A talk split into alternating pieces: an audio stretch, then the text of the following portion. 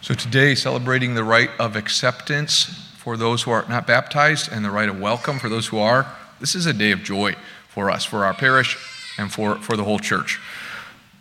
One reason is because this is the day when we can see in front of our very eyes some of the great commission that the Lord has given to his church fulfilled. He said, Go make disciples of all nations, baptizing them in the name of the Father and the Son and the Holy Spirit. We also, I mean, in each of you, candidates and catechumens, we see God's work among us. There are all kinds of twists and turns and quiet ways that the Lord has drawn you to this point, but He's brought you here. He prepared your heart to respond. So it's incredible and something that gives me great gratitude to see, to see the Lord work right, right in front of us. For each of you, of course, this is a day of special importance because you've left behind this period of inquiry and you're now entering the catechumenate. You've received the sign of the cross and, you're claimed in the name of Jesus and in the name of the church. So, from today, this is for you to know and for all of us also. From today, you're embraced as one of us. Even before your baptism, or even before you're received into the full communion of the Catholic Church, you're embraced as one of us, now and always. It's a day that we receive with gratitude, and it's important for all of us who maybe have been Catholic all of our lives too, because what we can see in you, um, well, we receive you as a great gift, but so much of what you bring also is a gift to us. Because your, your, your, your seriousness and your eagerness and your searching and the questions that you ask, it makes us ask questions too. The, the, the trouble, the danger with being a Catholic, maybe with being a cradle Catholic especially, is that so much of this can become routine. And we just say, well, why am I Catholic? Because I was raised Catholic. And, and that's not the story for each of you. We have to ask ourselves if I wasn't raised Catholic, would, would I be Catholic today? So, all of you, you offer this testimony of your lives, testimony of faith to all of us also. Your, your, your eagerness and your, your entering into this, it, uh, it brings refreshment to the whole church. Because just like marriage, just like family, just like, just like the best job in the world, it becomes routine, and we can easily take these things for granted. So, out of that, I want to talk a little bit like what we talked about last week, just about some of the most routine things about being a Catholic that we easily take for granted that, that they're, they're, they're hidden treasures in all of these things. This is the question that I ask myself. If I am at church every day and at Mass, in the actual presence of Almighty God, and I hear His word spoken to me and to all of us, and I receive His body and blood and soul and divinity in Holy Communion, why is my heart still cold and hard and selfish? There was one time where a priest at the seminary, this, this great old priest from Iowa, he answered this question for us, and he basically said this. He said, It's because the Eucharist that you receive is not magic, it's not automatic, it's not something like compounding interest or something like that. The superabundance of life and grace is given to us in Holy Communion, but our capacity to receive that is usually very, very small. It can be more or less. But the truth that comes out of this is that receiving Holy Communion one time very well is better than a thousand times badly. Because we can receive communion, and maybe receive communion many times, and not, not benefit at all, actually. It have no, no effect, no, no, no change no transformation in us. So you know that most of this is about our interior disposition, where our hearts are, whether we receive the Lord with reverence and attention and love and surrender. Like we talked about last week, though, our outside, our exterior, expresses our interior. And so when we're rushed or, or irreverent at communion, it's probably because our hearts aren't present. On the other hand, though, and this is good news about it, our external, our exterior affects our interior. And so, what we do on the outside can help us get our interior in the right place to receive and actually benefit, to expand our capacity, and to stop drinking from this waterfall of grace through like a tiny little teaspoon, but instead, instead drink in more and receive more of what the Lord pours out on us. So, here, here, that, that's the, this is the main point, okay? That our capacity, what we receive, depends on our capacity. The Lord doesn't give like a stingy amount in, in, in, the, in Holy Communion, but our, our ability to receive it can be more or less. So, when we come to Mass, we want to get our hearts in the right place beforehand, if we can. Jesus said in the Gospel, and these are the first words that come out of the mouth of Jesus in the Gospel of Mark repent and believe. So, we want to come to Mass with this kind of this kind of attitude. First, repentance, where we say, I have nothing, I need to be taught. Lord, teach me, like we said in the psalm. A repentant heart says, I, I am ready to leave everything or give everything. Just say the word, Lord, because you are everything. Repentance and belief, where we say, You are God and you are here and you are active and you have something for me, and it's good for me to give everything to you. When we come into church, we want to use our bodies to remind ourselves that this isn't a routine thing, that we, we want to use these things to, to wake us up. So when we come into church, we genuflect. And sometimes it isn't until after we've genuflected that we remember, oh, yes, I did that because the Lord is actually here. When you come in and you, do, you dip your hand in holy water, that's supposed to, it's supposed to, to make you think. So if you have to, splash some on your face or something when you come in to wake up. And we, we, we quiet down in church also to try again in our external world to, to, to affect our interior, put ourselves in the right place. When you come into church before Mass, spend a few minutes kneeling down. For me, most of the time, I do this because it's a habit. It's a good habit. Uh, you know, my parents taught me this when I was really little. Come into church, kneel down for a few minutes. But usually it's like 90 seconds into kneeling that I realize, why am I kneeling? What was I supposed to be doing? Because my mind was all over the place. So my body like knocks on my mind, and then you remember, ah, yes, the Lord is here, and I want to be ready to receive him. Now, the church, because, because the church knows that we're distracted and, and weak and stuff, it gives us this great thing, this great mercy, actually, and that is the bells at Mass. There was one time where somebody who had never been to Mass before, they came in, and afterward they said, I was really surprised, and I was kind of angry about it because I thought that was a phone ringing. And they're actually pretty close. Like the point of the bells is to be like a little alarm bell for us because in the middle of Mass, whatever, whoever's sitting in front of you, whatever's going on in your, in your life or in your mind, our minds wander. And so the bells are like this, supposed to be this helpful thing to say, oh, yes, yeah, we're really close now. The Lord is here. This is it. As you're preparing to come up in line for communion, I don't know if this happened in your house, but it happened in mine. My, uh, some of my family are, are here today, so they understand. But, you know, your family's having somebody over for dinner, let's say, and everybody knows it's coming up. Your mom or your dad will say, hey, they're coming here at 5 o'clock. And so by then, the bathrooms have to be cleaned up, the living room has to be picked up, we want to vacuum the dining room, those sorts of things. And you don't for most of the day, you kind of dawdle around, and then all of a sudden, somebody says, they will be here in seven minutes.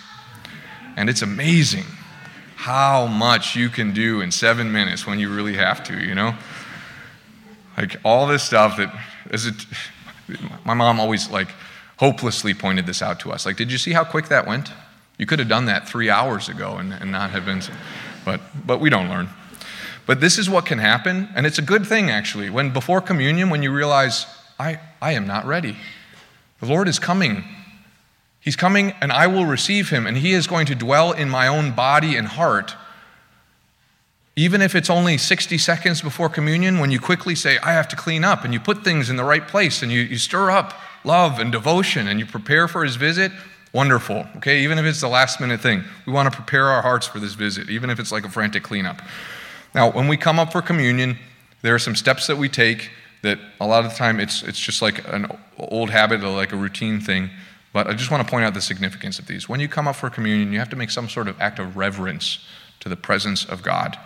Okay, so most of the time that means a bow. It can be a genuflection also. If you receive communion on your knees, you don't actually have to do either of those because kneeling down is your act of reverence.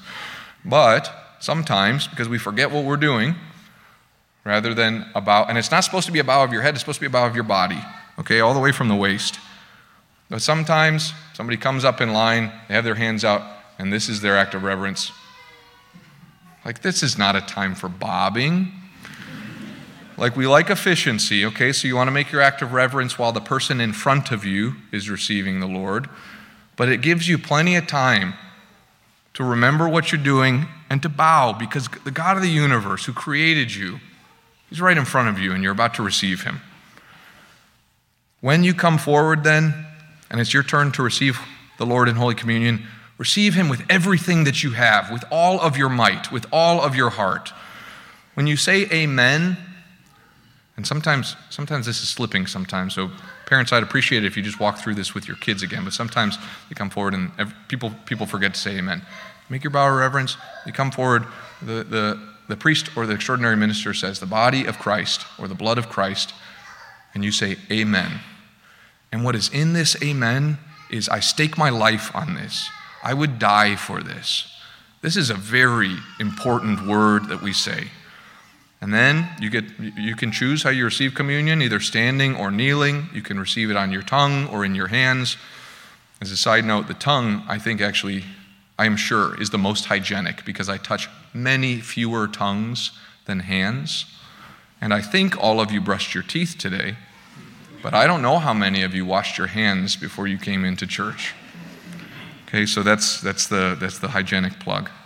If you receive the Lord on your hands, then there's two very important rules about this that I want you to know. Okay, the first one is that we have to have clean hands. So, okay, maybe you were working outside before this, your hands aren't, aren't clean, that's, that's fine. But, but wash your hands before, before communion if you're going to receive the Lord on your hands. You've got to have clean hands and you have to have two hands, okay?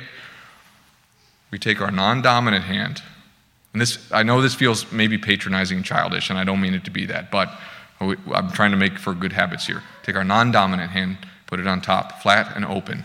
And we take our dominant hand and we put it on the bottom. And we make a throne, a worthy place for the Lord as best as we can. And then when the host is placed in your palm, take your dominant hand and you pick it up from there. You know how dads do this thing with snacks? Usually, you know, you're in the, you're in the car, and you have a bag of chips or peanuts or something like that. Let's say M&Ms, peanut M&Ms. And your dad is driving and he sticks his hand back and he, he, he demands the dad tax. so you put some of these snacks in his hand and he takes them to the front.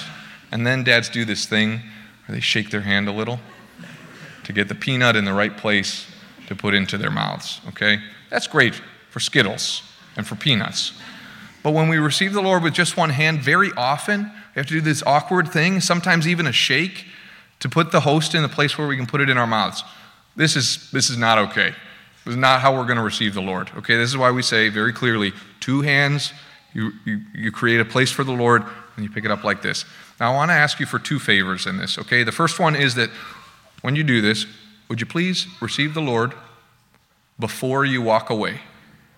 We like efficiency. But when somebody walks away holding the Blessed Sacrament, I get nervous and I don't want to have to chase you down because I'm not sure. If you're walking back to your pew, just holding the Blessed Sacrament, okay? So please, before you walk away, just put them in your hand. It only takes like a third of a second. And the other thing is, if you receive the Lord in your hand, just do me this favor. Just because we love God, just check your hand for any kind of crumb or particle or anything like that. Okay? Check your palm, check your fingers. If there is something, you just pick it up and put it in your mouth. After all that we talked about last week, about reverence for every, every, every droplet, every particle of the Blessed Sacrament, we want to be careful too when we receive the Lord in our hands.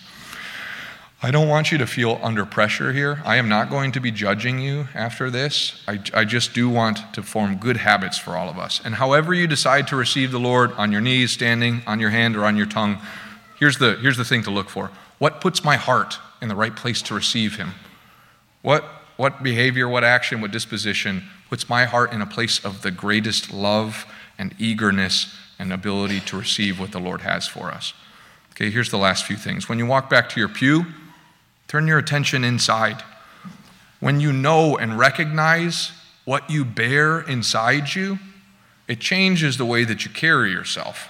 When people walk back to their pews and it looks like they just fi- fi- uh, finished checking out at Meijer, maybe they put their hands in their pocket or something, all that communicates is like, you don't know what just happened. Okay? You can do whatever you want with your hands, your body, or whatever, but just, just turn your attention interior and let what you carry, who you carry, affect the way that you walk and the way that you carry yourself. When you get back in your pew and you kneel down, do whatever it takes to give the Lord your attention, to be still as best as you can and be with Him. Because Jesus has waited to be with you like this for a long time and he is eager. He has longed for this. And I don't know if you've been at somebody's house like this where you, you're like so glad to see them, and what you pick up is that they're waiting for you to leave. we, we can do that sometimes, even when we receive Holy Communion. So, whatever it takes, you can close your eyes, put your hands over your face, whatever you need to try and give the Lord just a little of your attention, just to be present with Him. When you sit or you stay kneeling after communion, um, usually we wait until the, until the priest is back at his chair. But really, once the, the Blessed Sacrament is moved from the altar to the tabernacle, then you're free to, like I said, free to kneel, free, free to sit, whatever you like. If somebody continues kneeling in this time, often there's this tendency to compare ourselves, feel insecure, or even to say they probably just think that they're holier than me. Don't give in to this temptation. This person probably is just very distracted and they're just trying to give the Lord like just a little attention. They're trying to be with him for just a second, and maybe they need a few minutes more on their knees to give him that. So we want to help them with that and support them because we want the same thing. When Mass ends, and the procession goes out and the music is done, stop, wait, just take another minute or two or five. Kneel down and thank the Lord for this gift because what you have received, this thing that looks like bread but is not bread, is your Creator and your Redeemer. This hasn't just dissipated and disappeared. Still, this host is in you. You carry the Lord of the universe. So enjoy these last few minutes of this intense and like such a privileged gift that we receive. This is why we, we try to be quiet in church even after Mass for people trying to pray. And again, if people stay after Mass, what they're trying to do is just to give the Lord a little more of their heart. We don't have to be perfectly attentive. We can't be perfectly attentive. But, but we do have to try because this isn't an automatic thing. Some days are great, and we feel like, wow, I was here, I was ready, and that's all awesome. Other days, we are just a total mess, or the kids are acting up, or we've got other things on our minds, whatever. We can't determine whether it's going to be like a great day or, or a messy day for this, but we can, every day, we can try. And this is what matters. The more times that we receive the Lord without trying, without paying attention, the stronger our bad habits become, and the less we expect from receiving Holy Communion, and so the less we receive. And then it's like a self fulfilling prophecy. But the opposite is also true. The more times that we, we try to be attentive, that we try to form good habits, that we work to get our hearts in the right place, the more we expect from receiving the Lord in Holy Communion, the greater our capacity is for this overwhelming abundance that He pours out on us. We don't want to be satisfied with just a spoonful of the water of life that is given to us. We want to drink deeply of what is offered to us and poured out. This is God, and He loves you with a heart that is burning. So ask Him to teach you how to receive more of what He wants to give you.